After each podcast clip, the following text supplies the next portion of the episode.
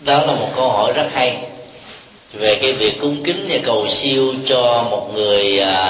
chết chưa siêu và một người chết đã siêu. Trước nhất ta phải thấy rất rõ rằng là cái con số 49 hay là 7 tuần thất là một con số ước định, chứ không phải là thời gian cần thiết phải có đối với tiến trình tái sanh của một con người sau khi qua đời.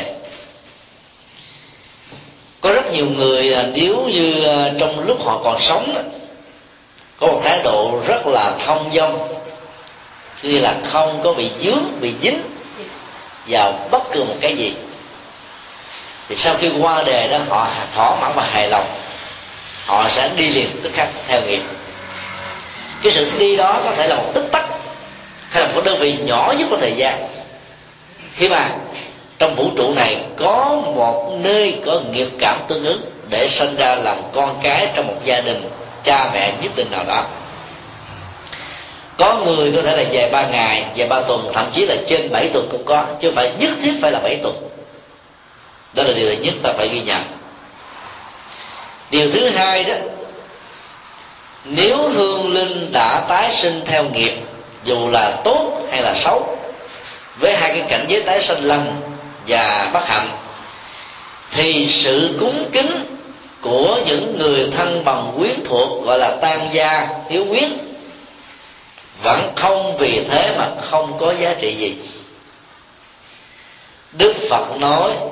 sự cúng kính của chúng ta là phát xuất từ một cái lòng thương tưởng người quá cố, cho nên tạo ra một cái cộng hưởng nhân quả cho người đó dầu họ đã được ra đi. Như vậy 6/7, nói theo ngôn ngữ tỷ lệ của kinh Địa Tạng, thuộc về phước của người cúng kính, còn người quá cố chỉ hưởng được 1/7 mà thôi. Vì họ thương họ, nhớ họ mà ta phát tâm làm. Nhân quả là một cán cân rất công bằng, nó có chánh nhân và nó có duyên nhân. Chánh nhân là ta, tức là những người làm. Duyên nhân là người quá cố, vì họ mà những người còn sống mới làm.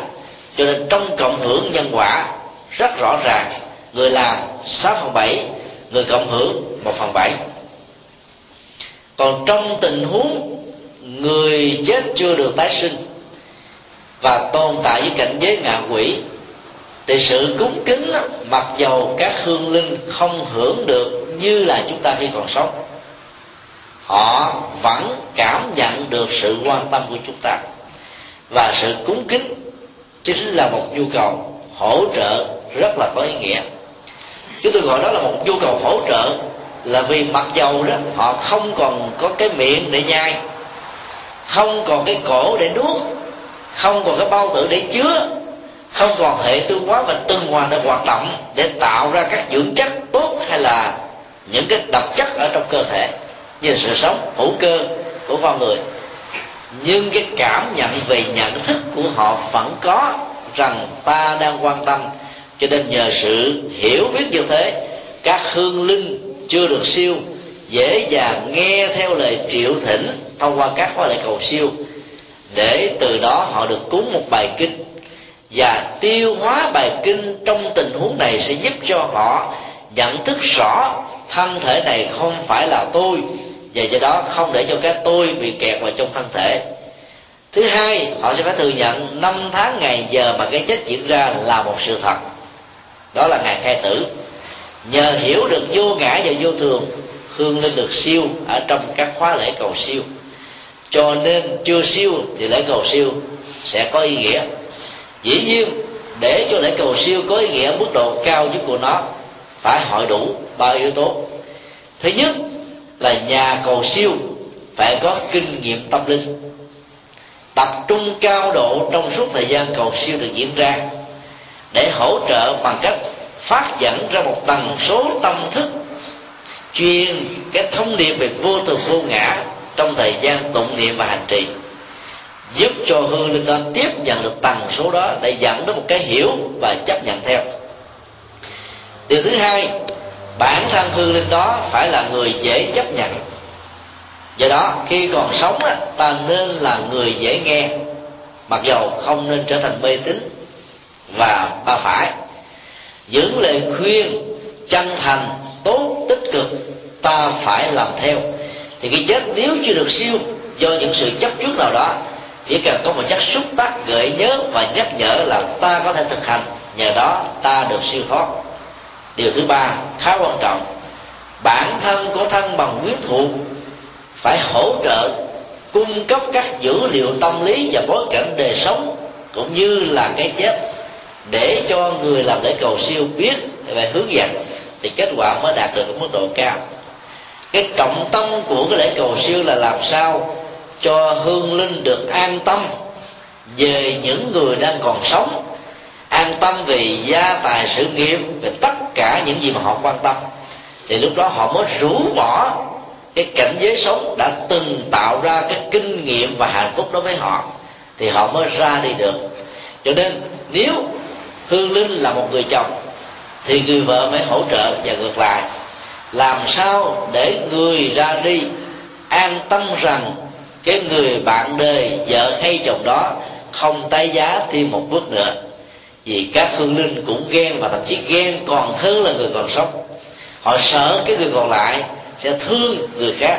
và nhất là người ra đi là một người già hơn người còn lại, một người trẻ đẹp, thì cái tính cách chấp trước về tâm lý sẽ diễn ra mức độ cao hơn. Cho nên người đó phải phát nguyện bằng tấm lòng, chứ không phải là làm để lấy lòng, rằng họ sẽ không có nhu cầu tái giá. Thì khi nhận được cái thông tin đó thì hương linh mới an tâm mà ra đi. Còn nếu người chết là một đứa con trai hay là một đứa con gái, đóng vai trò là trụ cột kinh tế của gia đình, trên họ thì có cha mẹ già, dưới họ thì có con em trẻ,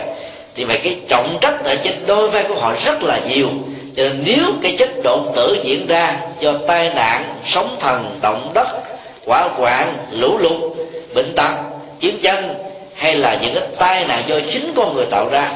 thì họ tiếc nuối và lo sợ rằng sau khi họ qua đời, cha mẹ họ không có người chăm sóc, con em của họ không có người nuôi dưỡng, và do vậy họ cứ lãng quảng ngay trong cái gia đình đó.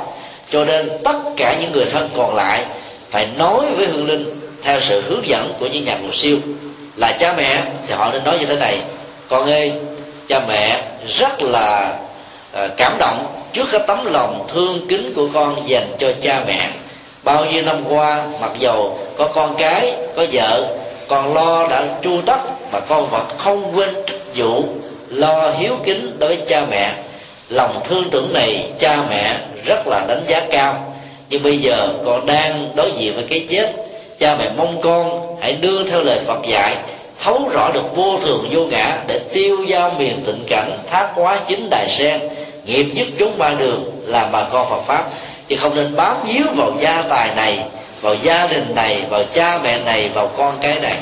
Con nếu thật sự muốn thương con và thương gia tộc ta, con hãy làm theo lời cha mẹ khuyên từ kinh điển của nhà Phật dạy.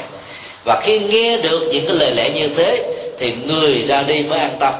Còn những đứa con đối với cha mẹ già chết thì phải nói để hương linh cha mẹ đó nghĩ rằng con cái của mình đủ sức để vươn lên, đủ sức để sống an lành, để hạnh phúc, và không có cái gì để phải lo, thì hương linh đó mới ra đi một cách an toàn được.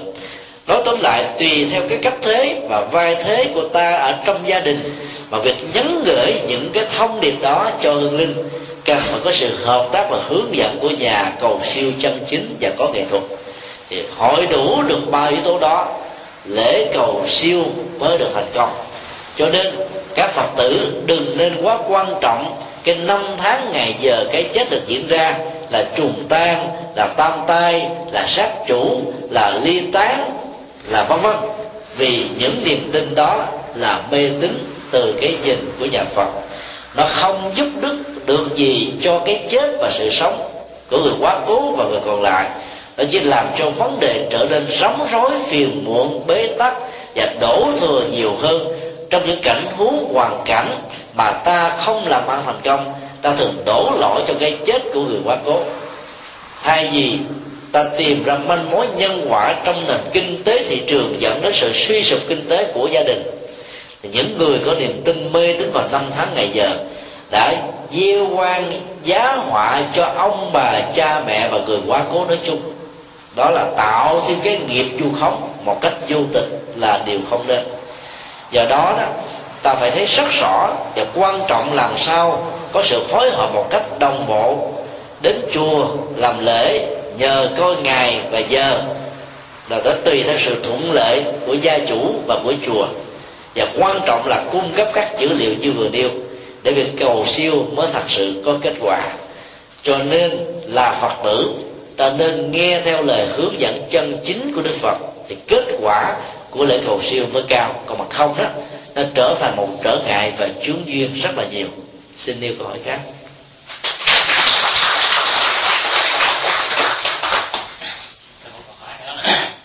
Bây giờ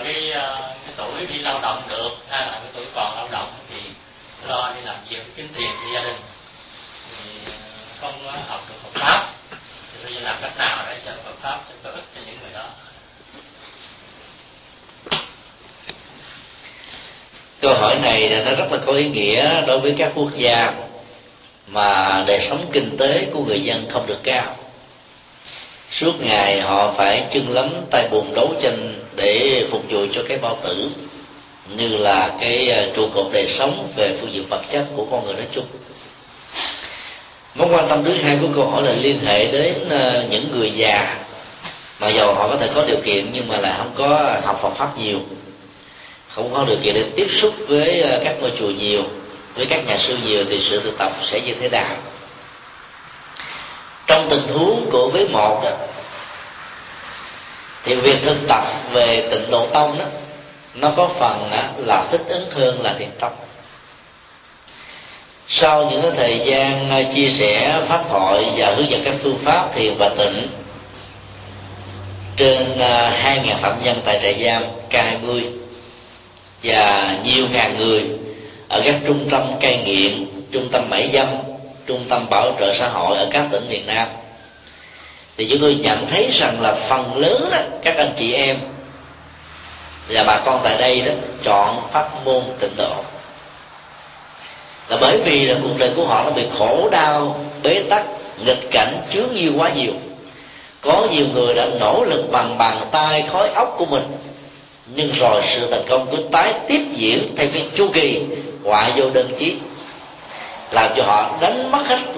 hoàn toàn niềm tin vào bản thân mình. Cho nên một cái tâm lý phát sinh trong lúc đó, hoặc là họ sẽ chết, hoặc là có một cái tha lực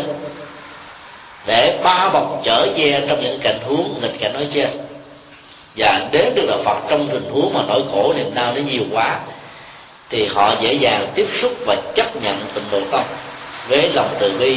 của Đức Phật A Di Đà và Bồ Tát Quan Thế Âm. Cho nên trong cái nền văn hóa nông nghiệp đó, thể hiện cho cái sự khó khăn về kinh tế đó, thì Tịnh Độ Tông sẽ thích thiệt. Nhưng mà trong nền văn hóa hiện đại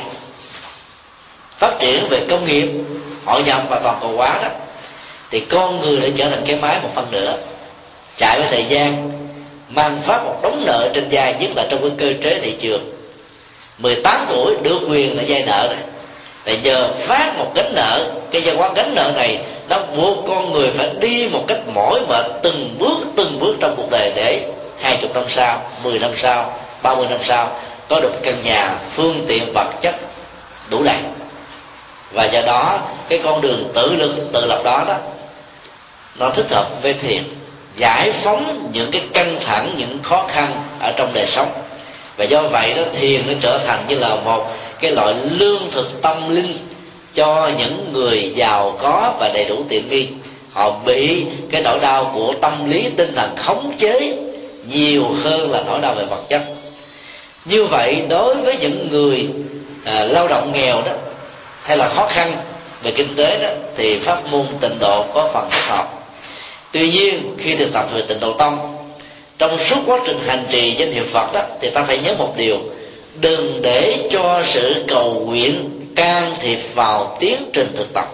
Vì làm như thế thì lòng tham phục vụ của cái tôi, gia đình tôi, người thân tôi, người thân của tôi,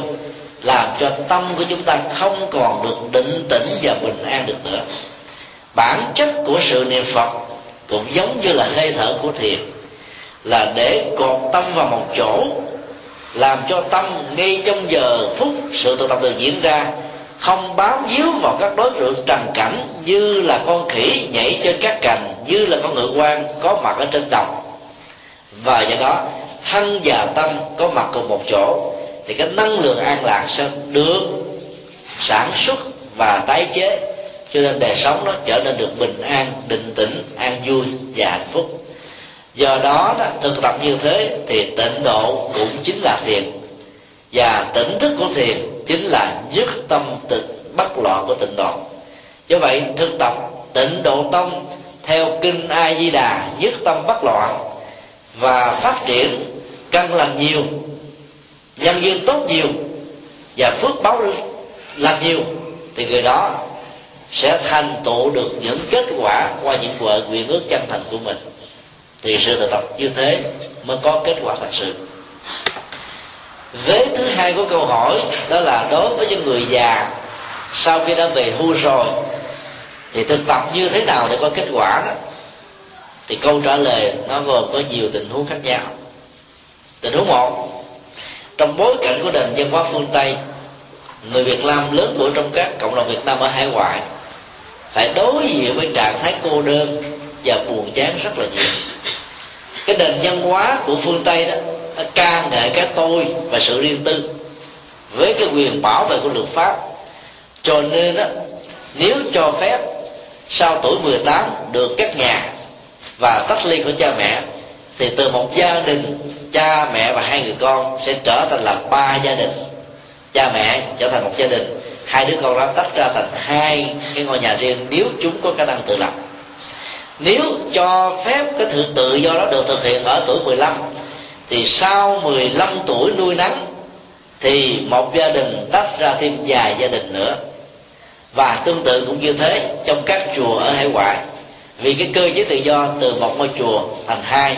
2 thành 4, 4 thành 8, 8 thành 16, 16 thành 32, cứ như thế mà trở thành cấp số cộng, rồi từ đó trở thành cấp số nhân. Và do đó nó phát triển theo một cái hướng mà ta khó có thể đáp ứng được, bởi vì nhu cầu Phật tử thì lại không gia tăng nhiều, mà số lượng cái ngôi chùa thì quá vượt bậc. Và do vậy cái sự phục vụ tâm linh đôi lúc nó có phần là nó không tương thích. Thì cũng tương tự như thế đối với những người già lớn tuổi hải ngoại, nhà ai lấy ở, không ai gọi là quan tâm với mối quan tâm của những người ở làng xóm, vì sợ bị sắc rối bởi luật pháp, cho nên có mặt trong một căn nhà 200-300 mét vuông cho đến 1.200 mét vuông, có sân vườn trước và vườn sau, trong nhà có nhiều phòng nhỏ, thì vợ và chồng nếu tâm đầu ý hợp thì hạnh phúc nó tăng trưởng gấp bội. Nếu không tâm đầu ý hợp, người nói ra một câu thì kẻ kia cãi giả theo nhiều lý lẽ khác nhau, thì cái sự bất đồng đó sẽ làm cho khoảng cách dạng lý trường thành có mặt ở trong từng ngôi nhà. Và kết quả là có người ôm lấy cái tivi làm bạn chia sẻ, có người ôm cái internet làm người để chat tin, có người ôm cái đài radio để nghe các tin tức, có người ôm các thói quen nghiện ngập, có người ôm cái quán để mà tâm sự giải bài. Có nhiều cách để mà tiêu khiển, để quên đi cái nỗi cô đơn và buồn chán ở tuổi già. Thì lúc đó đó là những người Phật tử thì ta phải thấy rất rõ, ngày cuối tuần thứ Bảy hay Chủ nhật mặc dầu rất bận rộn, bởi vì thành viên trong nhà ít, phải lo hết tất cả mọi thứ, cho nên vất vả nhiều hơn, nhưng ta phải biết quan trọng cái đời sống tâm linh của mình. Như quý vị có mặt ngày hôm nay trong một ngày hành chánh, đó là một nỗ lực rất là quý báu, vì ta biết tôn trọng hạnh phúc và dung bồi hạnh phúc cho mình và cho con em của mình. Thì như vậy là dù có bận rộn cỡ nào đi nữa, ta nên tìm những cái sinh hoạt tâm linh, sinh hoạt đạo đức ở trong các ngôi chùa, phát tâm làm công quả, có mặt phục vụ làm việc này việc kia, nghe giảng, học pháp, tụng kinh, bái sám, ngồi thiền, kinh hành, vân vân. Cái phương pháp nào thích ứng với mình thì ta thực tập nó ở những nơi tập thể để tạo một cộng hưởng tâm linh chung, và nhờ đó ta vượt qua được cái sự cô đơn ở tuổi già. Tình huống hai ở Việt Nam, cái tuổi già nó không quá cô đơn, vì trong một gia đình 40-50 mét vuông có ít nhất là 2 thế hệ cha mẹ con cái gồm 6-7 thành viên, có nhiều gia đình 3-4 thế hệ gồm đến cả 20-30 thành viên. Do đó con người đã có mặt ở trong nhà đã trở thành một sự rất là ngột ngạt, và do đó người ta có khuynh hướng là đi ra bên ngoài đường phố, hay là nghiện ngập cái không gian của quán bia, quán rượu, quán cà phê, hay là những nơi tụ tập để tâm sự giải bày. Cho nên cái nỗi đau nếu có trong gia đình đó, thì họ có thể phóng thích qua những cái đó một cách tạm thời. Nhưng về lâu về dài, những cái không gian đó nếu gặp phải cái môi trường giao tế với những con người không biết Phật pháp, sống một cách buông tha theo bản năng, thì người đó sẽ trở thành nạn nhân của sự giao tế, và mình hành hạ hạnh phúc để biến nó trở thành khổ đau cho chính mình. Do đó, đối với những nước mà nghèo khó về kinh tế, sự giao lưu tiếp xúc gần như là diễn ra hàng ngày hàng giờ, thì ta phải chọn môi trường, chọn bạn mà chơi. Thà ta cô đơn như Đức Phật nói ở trong kinh Pháp Cú, như là một con voi chúa ở rừng sâu, không nên kết bạn với người ngu. Và người ngu trong kinh điển nhà Phật được định nghĩa là người không tin không sống với nhân quả, người không tin không sống với duyên khởi, người không tin và không giải quyết vấn đề trên tứ diệu đế với hai lớp nhân quả khổ và vui, người không tin và không sống với vô thường và vô ngã. Thì những người như thế được xem là người ngu si. Thì Đức Phật khuyên thà đơn độc một mình như voi chúa ở rừng sâu, không kết bạn với kẻ ngu. Vì kết bạn với kẻ ngu thì ta trở thành ngu, và do đó ta bị khổ đau khống chế và chinh phục. Như vậy là ở tại những nước mà nghèo khó, sự giao tế tiếp xúc nhiều đó, thì sự cô đơn nó không có mặt, nhưng mà sự giao tế vô nghĩa cũng làm cho chúng ta bị khổ đau gấp bội. Thì đó là cái cách để ta vượt qua nỗi khổ đau bằng nghệ thuật, là tìm sách báo, phim ảnh có giá trị về Phật pháp, về tâm linh, để không rơi vào thái độ nghiện ngập ở tuổi già. Nhiều người lớn tuổi Việt Nam, mà nhất là trong cái giai đoạn quá khứ họ đã từng có những công trạng, thì họ nghĩ rằng cái tuổi về hưu là tuổi hưởng thụ, mấy mươi năm làm cực khó, còn lại 5-10 năm ở cuối cuộc đời hưởng cho nó đã rồi hay chết. Nhưng họ không ngờ rằng cái sự hưởng như thế đã tích tụ thêm những cái thói quen nghiện ngập, và người ta nói người đó đã khó tính, tức là đổi tính, thì mình biết rằng người đó gần đất và xa trời. Thế vậy cuối cuộc đời có thêm những cận tử nghiệp xấu, những thói quen xấu, thì cái chết diễn ra sẽ làm cho người đó có một tiến trình tái sanh không an lành. Đó là cái điều răn nhắc mà tất cả chúng ta phải lưu tâm và để ý. Cho nên ở cuối cuộc đời đó, ta chẳng những không nên hưởng thụ mà sống một cách giản đơn, vì bản chất của hạnh phúc không phải là phản ứng các giác quan diễn ra như là hóa chất có mặt ở trên bộ não, mà là sự làm chủ được dòng cảm xúc để có được cái bình an tự do nội tại. Cái hạnh phúc đó mới thật là hạnh phúc lâu dài, giàu trong thuận hay nghịch, giàu có hay nghèo hèn, ở bất cứ một môi trường nào ta vẫn có được niềm vui, và đây chính là chân hạnh phúc. Do đó ta phải sống làm sao để trong mọi tình huống, dù là tuổi trẻ hay tuổi già, có nghề nghiệp hay là thất nghiệp, bệnh tật hay là không bệnh tật, mình vẫn là người làm chủ vận mệnh thông qua làm chủ hành vi, cảm xúc và nhận thức. Đây chính là một vài gợi ý nhỏ để giúp cho ta có thể thực tập để vượt qua. Xin nêu câu hỏi khác.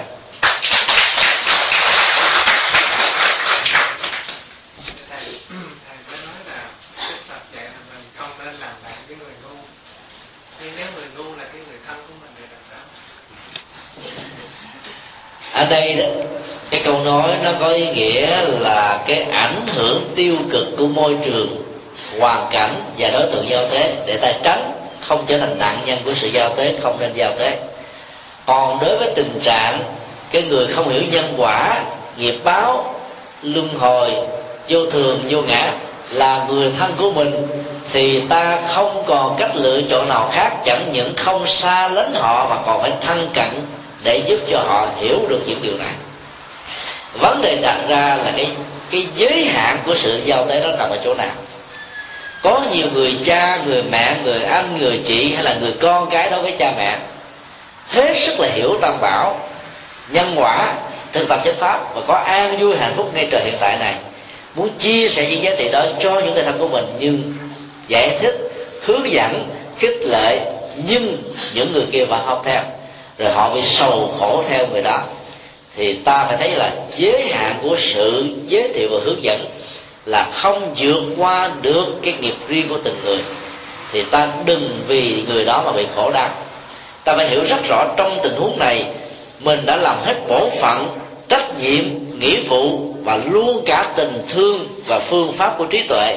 mà kết quả vẫn không có, thì ta nên hiểu theo câu nói của Đức Phật trong kinh. Đức Phật có thể độ vô lượng, vô số, vô biên chúng sinh không hạn lượng, quá khứ, hiện tại và tương lai,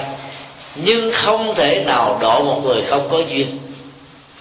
dầu là người thân. Nếu mà cái duyên Phật pháp người đó chưa có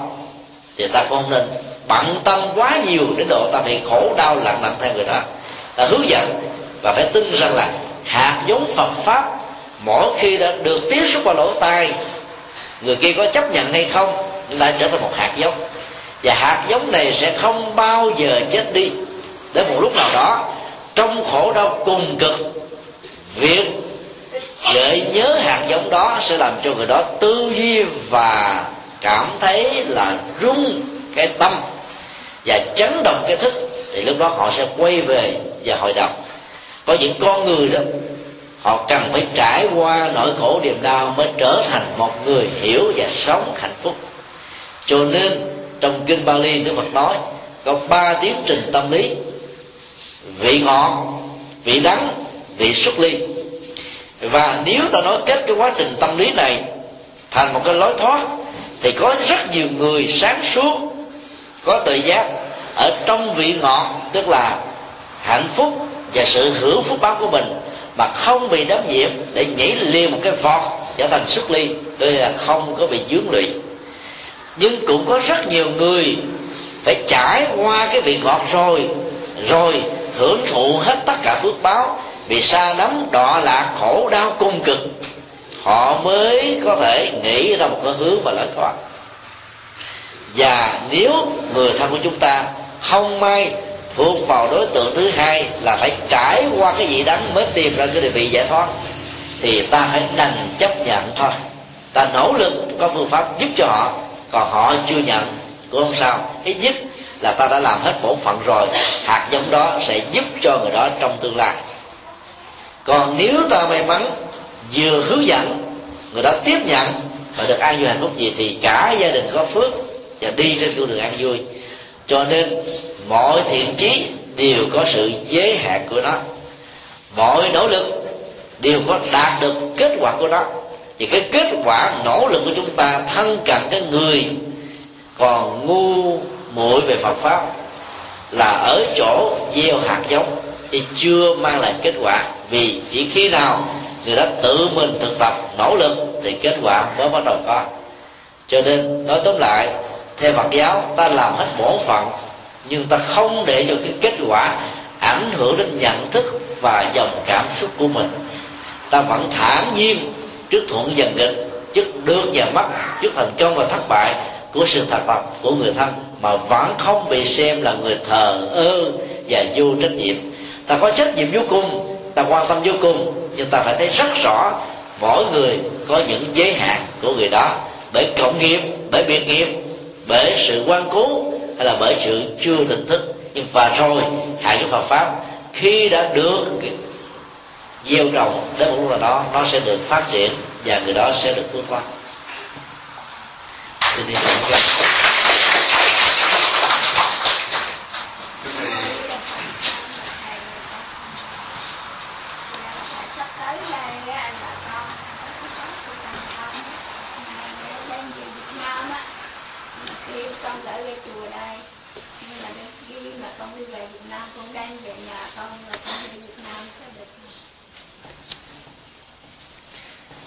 Cái mối quan tâm của người sống dành cho người quá cố đó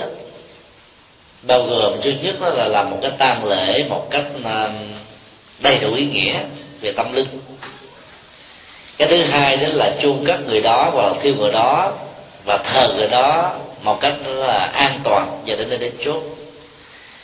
Những người Việt đang sống ở hải ngoại đó đang phải đối diện với một cái khó khăn về cái an toàn sức khỏe, và cách đây khoảng vài hôm đó chúng tôi nghe được cái tin ở Cali thì Khauji đó đã không cho phép là thờ hài cốt ở trong các chùa, mặc dù hiện tại đó cái luật pháp của Hoa Kỳ nó lệ thuộc vào từng bang, nhưng đến một cái tương lai theo chúng tôi chừng 10 năm trở lại đây nữa thôi thì người ta sẽ không cho phép thờ hài cốt, mà nếu có thờ đó thì phải trải qua rất nhiều các cái an toàn và các cái kiểm tra rất là gắt cao. Vậy đó các chùa sẽ không còn là cái nơi để ta gửi gắm các tro cốt của người thân của mình nữa, và rất nhiều người đó đang nghĩ đến cái cách là đưa hài cốt về quê hương để mà thờ phượng họ.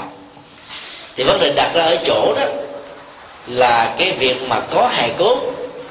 hay là không có hài cốt nó không quan trọng,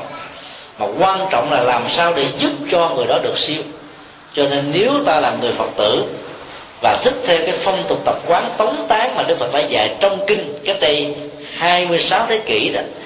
thì ta nên thả xong các hài cốt đó, mà đừng có cảm giác và sợ rằng làm như vậy là bất nhẫn với người quá cố. Dĩ nhiên đó, cái di chúc và cái nguyện ước của người quá cố cũng là điều mà ta phải suy nghĩ và tôn trọng. Nếu trước khi chết người đã nói là xin hãy thiêu tôi giữ tro cốt ở trong chùa thì ta phải nên làm. Mà bây giờ chùa ở hải ngoại, chính phủ ở các bang không cho phép nữa, thì đưa về Việt Nam thì ta nên đưa vào trong các chùa, cho nên không nên thờ ở các nhà. Thứ nhất về vấn đề vệ sinh, thứ hai đó hương linh nếu chưa được siêu có mặt ở bên hài cốt và chứng kiến những người thân trong gia đình thì cái tình cảm thân quyến nó sẽ dễ dàng làm cho người đó quyến luyến mà khó ra đi. Còn việc thờ phượng hài cốt hay là di ảnh của người đó ở trong một ngôi chùa, nếu hương linh đó chưa đi thì hàng ngày tiếp xúc với cộng hưởng tâm linh của Phật, Bồ Tát, Thánh Tăng, các vị A-la-hán và những người đồng tu là cư sĩ thì họ sẽ được hỗ trợ để hiểu vô thường vô ngã, thì sớm muộn gì họ cũng được siêu sinh. Và tương tự, ngoài cái việc để cốt thì cái việc mà cúng thất, cúng dỗ nên tổ chức tại chùa vì giá trị cũng tương tự như thế. Ngoài ra, rất nhiều người thân của chúng ta không hiểu, không tin, không thích đến chùa vì không chấp nhận Phật Pháp, do những cái nguyên nhân cũng quản niềm tin hay là chưa có duyên để hiểu được niềm tin Phật Pháp một cách chân chính.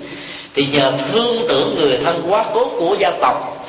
mà theo lời mời của một vị tộc trưởng nào đó, họ có mặt trong chùa thông qua các cái khóa lễ cầu siêu, nhờ đó gieo hạt giống Phật Pháp ở ngay đời hiện tại này thì dần dà họ sẽ hiểu và trở thành một Phật tử.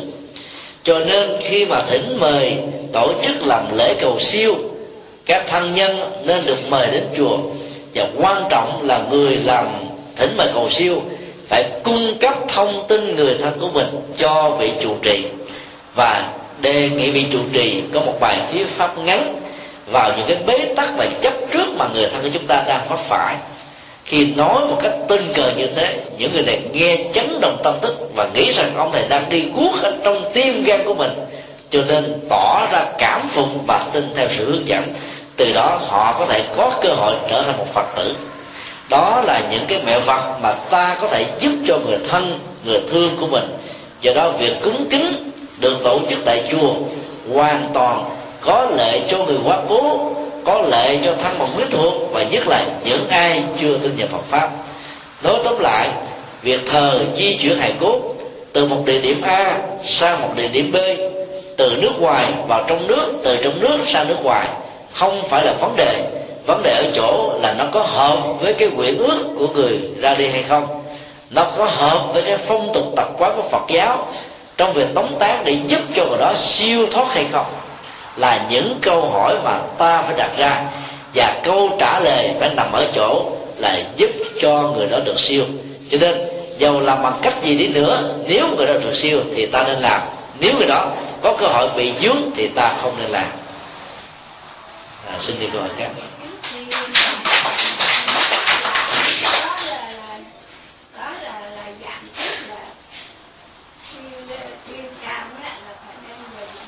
Như vậy thì cô nên làm, không sao cả.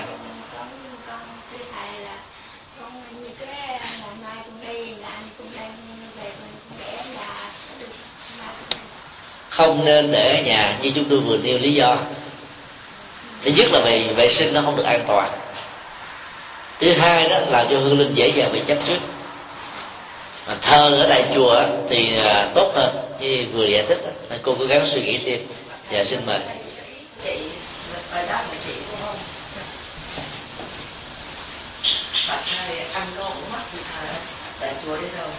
Nhưng mà khi mình tết thì ăn con ổng miếng mới, rồi khi tết sau thì thương, thì bên thì nó tô. Thì bà chị thôi, từ mấy ngày qua thì cô cứ ngày tháng như thế nào đó, bà chị của cô thì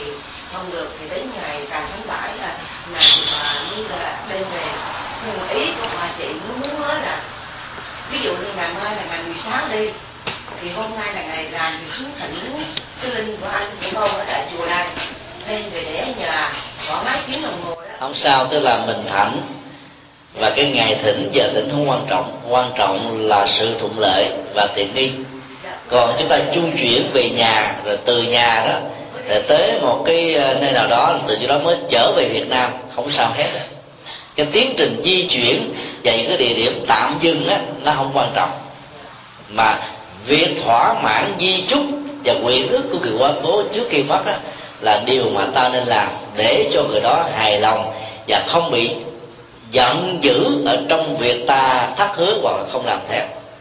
Còn khi đem về, nếu người đó không nói là hãy thờ tại nhà thì ta nên đem thờ tại chùa, vì những lý do mà chúng tôi đã giải thích. Xin thưa câu hỏi khác. Thưa thầy, không có tình cảm người Việt Nam sao, nhưng mà hải ngoại thầy cho người khuyên, có một số phật tử mất niềm tin hay là vì nhiều lý do nào đó mà không tới chùa nữa, đi theo một vài cá nhân, một tông phái nào đó để đi rơi vào một cái chỗ là mê tín dị đoan, và có thể nói là bị vô minh, và kết quả rất là xấu trong gia đình. Để cho một vài lời khuyên. Đó là cái nghiệp đang dẫn. Cái biện nghiệp đó, nó có một cái sức hút rất là mạnh so với cái cộng nghiệp, như là một cái tầm ảnh hưởng mà tất cả phải đi theo. Khi mà một người nào đó bị khủng hoảng niềm tin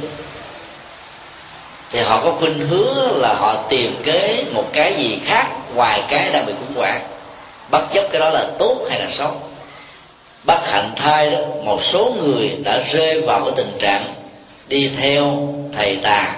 và bạn xấu. Rồi cuối cùng họ rơi vào mê tín dị đoan, cuồng tín, và hậu quả là họ phải gánh chịu rằng là không đi trên con đường chân chánh để hưởng hạnh phúc một cách an lành. Trong giáo lý Đức Phật thì ngài có dạy là ta không nên rơi vào chủ nghĩa thần tượng cá nhân. Bởi vì đó, khi ta đến chùa biết được Phật pháp thông qua một nhân vật mà phần lớn thường diễn ra theo tình thế này, thì ta thần tượng nhân vật đó, vị thầy đó, sư cô đó. Sau này có thể là một sự thật, có thể là một lời đồn, có thể là một sự chủ quan, có thể một cách khách quan. Người đó phát hiện ra một cái gì đó không hài lòng thì toàn bộ sự thần tượng trên con người đó bị sụp đổ. Chủ nghĩa thần tượng lúc đó trở thành một cản lực rất lớn, làm cho người đó thậm chí quên luôn Phật, bỏ luôn pháp, là điều không nên. Bởi vì vị thầy chỉ có vai trò hướng dẫn và khai tâm. Vấn đề còn lại là ta biết được Phật thông qua một nhà sư, một sư cô để học pháp, ứng dụng pháp, tiêu hóa pháp để trở thành pháp trong cuộc đời, thì ta mới thật sự được hạnh phúc. Cho nên không quan trọng là phải bị dướng díu để đi tìm những niềm tin thỏa mãn cái tôi của mình, mà hậu quả hết sức là nghiêm trọng. Thì đó là cái điều mà ta cần phải suy nghĩ thứ nhất. Điều thứ hai đó, nếu là những người thân phát hiện ra một người bà con của mình đang rơi vào tình trạng này, mà mình biết rất rõ bằng chân lý rằng cái đối tượng mà người kia đang theo đó là mê tín, là dị đoan, là bế tắc, thì ta phải cung cấp các dữ liệu chân chính để người đó nhận ra để không theo. Và bên cạnh đó ta hướng dẫn người đó đi theo một con đường chân chính, mà trong lúc người đó chưa có thể chấp nhận quay về ngay cái nơi mà người đó đã từng tạo ra niềm vui, hạnh phúc và những sự đóng góp. Nó phải có một cái giai đoạn chuyển tiếp, và nó có những cái hỗ trợ cần thiết để người đó không bị rơi vào cái tình trạng là đánh mất luôn niềm tin vĩnh viễn của mình, và phải theo dõi hết sức là tinh tế và diễn tiến tâm lý của người kia, thì việc hỗ trợ mới thật sự có kết quả. Rồi lúc đó ta cũng phải cần nhờ đến một cái người thứ ba, vì tình cảm thân mật quyến thuộc làm cho người kia không có cảm giác bị áp phê bởi những lời khuyên. Cho nên ta phải tìm trong các mối quan hệ của người thân của mình, người nào có ảnh hưởng về uy tín và tư cách nhất với người đó, thì chờ người đó nói cho vài lời, và nếu có được nhiều người có uy tín và ảnh hưởng tốt thì càng nói nhiều chừng nào thì hiệu quả trị liệu và hướng dẫn người đó càng cao và có kết quả hơn. Đó là điều mà chúng ta cần quan tâm. Nếu như sau những nỗ lực như thế mà người đó vẫn cố tình không còn muốn trở về với con đường tốt trước đây đã đi nữa, thì ta cứ tạm chấp nhận người này đang rơi vào trong cái bị đánh, rồi để cho họ tự tìm ra lối thoát cho họ. Nỗ lực của mình đến đó được xem là tạm đủ. Vấn đề còn lại là sự xử lý biệt nghiệp riêng của từng bản thân, bởi vì ta không thể làm thay thế như chính người đó làm cho bản thân mình. Xin được hỏi các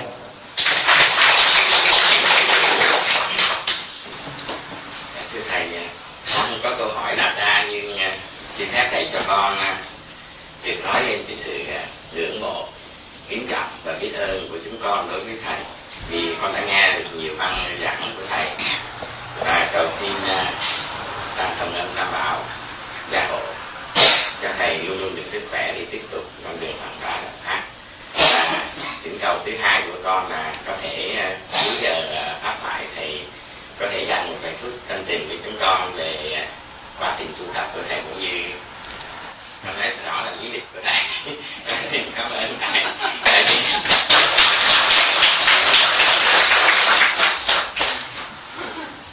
Dạ, xin mời cô. Cái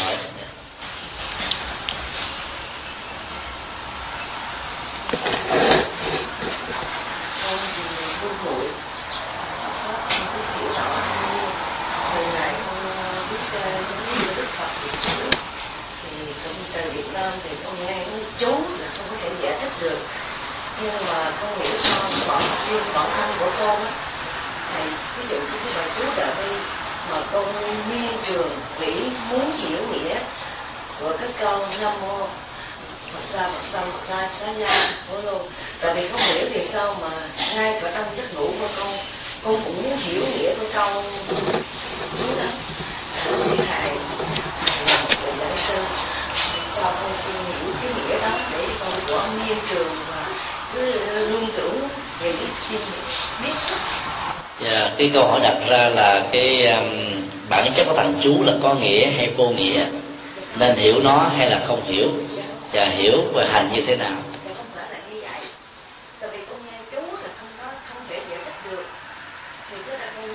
Dạ, thầy hiểu câu hỏi rồi, để thầy giải thích cho. Để thầy giải thích rồi tôi hãy lắng nghe. Trước nhất đó, bản chất của thằng chú đó phần lớn đó, là danh hiệu của các vị thần, hay nói cụ thể là các thiện thần. Dĩ nhiên là trong ngôn ngữ nào cũng vậy, nhân danh nó cũng có nghĩa, có những tình huống là vô nghĩa. Ví dụ ở trong tên gọi của các vị Bồ Tát, chẳng hạn như Bồ Tát Quan Thế Âm, thì đó là một cái tiến trình hành trì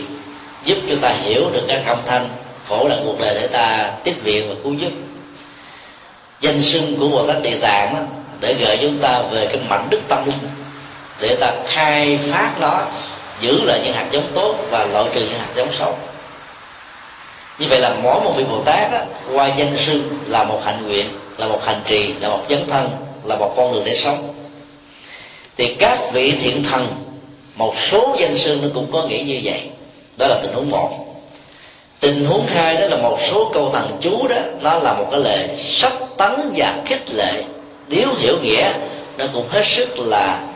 có ý nghĩa cho sự hành trì. Chẳng hạn như câu thần chú ngắn nhất mà chúng tôi rất là thích nhất, đó là Gate Gate Paragate Parasangate Bodhisattva. Và trong phiên âm Hán Việt là yết đế, ba la yết đế, ba la tăng yết đế, bồ đề tát bà ha. Thì trong nguyên ngữ Sanskrit nó có nghĩa là như thế này: vượt qua, hãy nỗ lực vượt qua đến bờ bên kia. Nó là một cái mệnh lệnh cho chính mình để mình đi con đường tinh tấn, đi hoài, đi mãi cho đến lúc nào sự tu tập chuyển hóa được thành công thì thôi. Và nếu ta đặt ở trong ngữ cảnh của bài Bát Nhã Tâm Kinh đó, thì câu thần chú đó nó là một nghệ thuật chơi chữ. Đức Phật nói rằng là quán tự tại, tức là Bồ Tát Quan Thế Âm, sau khi quán chiếu rằng là năm uẩn sắc thọ tưởng hành thức là không, cho nên vượt qua tất cả những khổ áp. Và cái năng lực quán chiếu tuệ giác đó, đó được xem là một cái thần chú đại thần, đại binh, đại hùng, đại lực, và nó có ý nghĩa rất lớn để giúp chúng ta vượt qua những cái khó khăn ở trong cuộc đời và cho bản thân của mình nói chung. Như vậy cái câu thần chú đó không quan trọng, mà quan trọng là sống với cái nghệ thuật quán chiếu ngũ uẩn dài không. Ngũ uẩn dài không là một đại minh chú, là đại thần chú, là vô thượng chú, là đẳng đẳng vô thượng chú. Thì hiểu thần chú theo nghĩa vừa nêu rất là có lợi ích.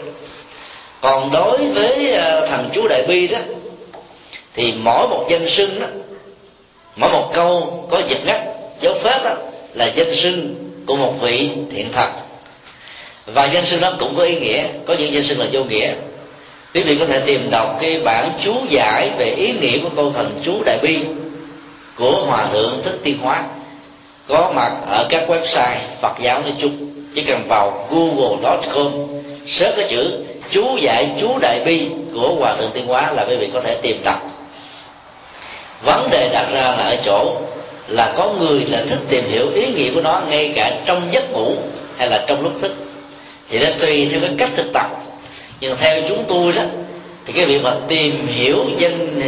ý nghĩa về danh hiệu của các thần chú không quan trọng,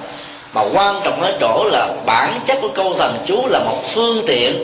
để cho tâm chúng ta có mặt một chỗ với thân. Vì trong đời sống thực tế đó, ta thường ly thân giữa thân và tâm, dẫn đến tình trạng ly dị một cách lâu dài giữa thân và tâm, cho nên ta đốt cháy năng lượng vì ta hoài cổ về quá khứ, hay là ta truy đuổi tương lai vốn không phải là một cái năng lực hay là hiện thực ở hiện tại. Và bản chất của đạo Phật là giúp cho mình trở về với hiện tại để nhìn bằng bản lĩnh, thấy tất cả các sự thật đang diễn ra như chúng đang là, để vượt qua nó mà không bị phẫn phụ, không tạo ra các ức chế của lòng sân, và do đó ta làm chủ được vận mệnh và làm chủ được cảm xúc. Cho nên các câu thần chú được sử dụng như là một nghệ thuật cột tâm, giống như danh hiệu Phật A Di Đà của tịnh độ, giống như là hơi thở của thiền, giống như là công án và thọ đầu của thiền sư Trung Hoa và Nhật Bản. Do đó việc không hiểu về nghĩa lý của nó thường là giúp cho ta dễ dàng nhiếp tâm và đi sâu vào sự định tĩnh của tâm nhiều hơn là hiểu về ý nghĩa và nội dung của nó. Dĩ nhiên là mỗi người nó có cách tiếp cận khác nhau. Riêng bản thân và kinh nghiệm của chúng tôi là nên sử dụng thần chú là một nghệ thuật để định tâm, chứ không nên tìm hiểu nghĩa của nó vì không quan trọng. Ví dụ ở trong tiếng Việt cũng có những cái tên rất là đẹp, rất là dễ thương, cũng có những cái tên nó không có nghĩa gì hết, mà cũng có những cái tên nó xấu vô cùng. Ở trong tiếng Việt chữ Dũng là hay, và nhiều người cha người mẹ đặt con cho mình là Dũng, nhưng mà trong tiếng Anh thì cái chữ đó nó dở lắm, đâm nghĩa là xấu vô cùng. Giờ dĩ nhiên ta cũng phải quan tâm về hai nền văn hóa đối với cái thế hệ thứ hai có mặt tại Việt Nam. Ngay cả trong thế hệ 1 rưỡi, tên nó được đặt ở Việt Nam rồi mà sống ở tại đây, ta cũng nên đổi những cái tên để nó không có kỵ vào những cái chữ mà trong tiếng Anh sửa phát âm nó là một cái xấu, để cho người đó không bị mặc cảm về bản thân mình. Vì cái cách đặt danh nó cũng là một cái lời gửi gắm của chúng ta về nhân cách, về tương lai, về sự phát triển của người con mà ta quan tâm. Như vậy ta cũng không nên quá bận tâm về ý nghĩa. Nếu trong này chúng ta bận tâm đó, thì ta cũng đừng nên để cho nó đắm lụy mình. Và tương tự đối với các câu thần chú cũng như thế, xem nó là một phương tiện để nhiếp tâm, thì việc hiểu không hiểu ý nghĩa không còn quan trọng nữa. Việc đọc nhanh hay đọc chậm câu thần chú trong hành trì là một thói quen để cho mình được nhiếp tâm mà thôi. Và điều quan trọng hơn hết và chúng tôi muốn chia sẻ trong việc giải đáp cái câu hỏi này, đó là đừng nên quá thần tượng cái chức năng trị liệu của câu thần chú về bệnh tật, về nguyện cầu, về thỏa mãn các nguyện ước, về sống lâu, về tuổi thọ và về nhiều cái nguyện ước chân thành khác. Nếu các câu thần chú mà có chức năng làm được việc đó, thì có thể nói Đức Phật không có nặng nhọc gì mất 45 năm theo Nam Tông, 49 năm theo Bắc Tông, giảng trên 300.000 bài kinh cho 300.000 pháp hội để người ta được lợi lạc, ứng dụng và hành trì. Cho nên câu thần chú chỉ là một sự giúp tâm, nhưng trong quá trình truyền bá nó, các vị tổ sư của Mật Tông đã phương tiện muốn nói cái pháp môn này là số một, cho nên phải nói cái chức năng, phước báo, công hiệu hành trì nó thế này thế kia để người ta tin tưởng một cách tuyệt đối, để nhờ đó mà được nhiếp tâm. Như vậy cái bản chất và mấu chốt ở chỗ là được nhiếp tâm, chứ không phải là được phước báo của hành trì. Nếu thành chú có phước báo hành trì, có lẽ Đức Phật lịch sử của chúng ta đã không chết vì cái chứng bệnh bao tử ở tuổi 80. Đó là một sự thật hết tự nhiên. Và ai cũng cho rằng Đức Phật là tác giả của các câu thần chú, nhưng Ngài cũng đâu có thể tự trị liệu cái bệnh của mình, và Ngài cũng chết vì chứng bệnh. Vấn đề còn lại là chỗ người có thực tập Phật Pháp trong bệnh, trong già, trong chết. Cái đau của thân có thể có như là phản ứng tự nhiên sinh học của cơ thể, nhưng cái khủng hoảng của tâm, cái lo của tâm, cái sợ hãi của tâm, cái đau của tâm hoàn toàn không có mặt. Và đây là kết quả quý trọng nhất mà một người hành trì có thể có đối với một người không có hành trì. Dựa vào các sử liệu được điêu ra trong kinh Đại Bát Niết Bàn về những cái giờ phút cuối cuộc đời của Đức Phật, thì ta phải tin rằng là thần chú chỉ là một phương tiện để giúp tâm, chứ không có chức năng trị liệu và giải trừ tai ương tật ách. Trong những từ thọ mà ta gọi là sự mầu nhiệm của câu thần chú, thì ta phải hiểu như thế này: bản thân của người đó đã gieo trồng rất nhiều phước báo về cái hạt giống, về cái mong đợi mà người đó đang hướng tâm về. Và cái câu thần chú giúp cho người đó được nhất tâm một cách cao nhất. Cho nên theo tiến trình bình thường của thời gian, lẽ ra các cái phước nhân mà họ đã gieo trồng 10 năm sau, 20 năm sau, 3 năm sau hay đời sau có trổ quả, thì nhờ cái sự cầu nguyện và chuyên nhất của câu thần chú, nó được diễn ra ngay thời điểm mà nhu cầu đang có mặt. Và trong lúc đó ta tạm gọi đó là sự chính vú của nhân quả, thông qua cầu nguyện, thông qua thần chú, thông qua danh hiệu Phật. Và do vậy ta mới đủ lý do để giải thích rằng là tại sao cũng có hàng trăm hàng nghìn người trong lịch sử của nhân loại cũng đã từng cầu, đã từng trì chú, đã từng niệm Phật mà vẫn không có kết quả nào hết. Không phải vì họ không làm thành tâm, không làm đúng phương pháp, mà vì trong cái kho tàng tâm thức của họ chưa từng có và có ít các hạt giống tốt, cho nên cái kết quả không hề xuất hiện với họ thông qua cầu, thông qua trì, thông qua niệm. Cũng giống như là trong căn phòng nếu nó trống trơn không có gì hết, thì dầu ta có đưa tay vào và nó kết bàn tay bằng một cái vật kéo nắm, móc ra cũng là con số không. Còn trong căn phòng đó nếu có các vật dụng, đưa bàn tay vào vớ một cái là nó có thể dính không vật này thì vật kia. Thì phước báo con người nó cũng giống như là các vật dụng trong một căn phòng. Nếu có ta cầu nó mới có tác dụng, còn nếu không có thì cầu chỉ là một sự mê tín dị đoan và ngược hoàn toàn với học thuyết tứ diệu đế dựa trên hai lớp nhân quả mà Đức Phật đã dạy. Cho nên nói tóm lại là đừng nên quá, gọi là cương điệu quá chức năng của câu thần chú mà trở thành mê tín dị đoan thì không nên. Và nền tôn giáo nhất thần của Thiên Chúa và nhiều tôn giáo khác cũng đã tặng cho con người quá nhiều cái chiếc bánh vẽ. Bây giờ khi đối diện với thực tại, bánh bè đó không giúp cho người ta đỡ no, cho nên cuối cùng người ta đã từ bỏ nhà thờ mà đang đi tìm kiếm một tôn giáo tâm linh khác. Có nhiều người đã bị ngã quỵ trong con đường chuyển tiếp này vì khủng hoảng niềm tin. Có người may mắn gặp được đạo Phật, nhưng nếu các Phật tử mà không được hướng dẫn hành trì đúng phương pháp,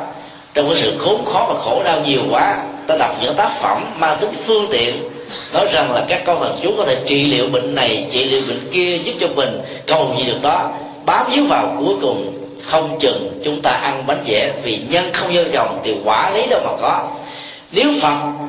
sẵn sàng đáp ứng, Bồ Tát vì tình thương mà cứu chúng ta mà không hề dựa vào nhân quả, thì các đức Phật đó, các vị Bồ Tát đó cũng quan liêu như người thường.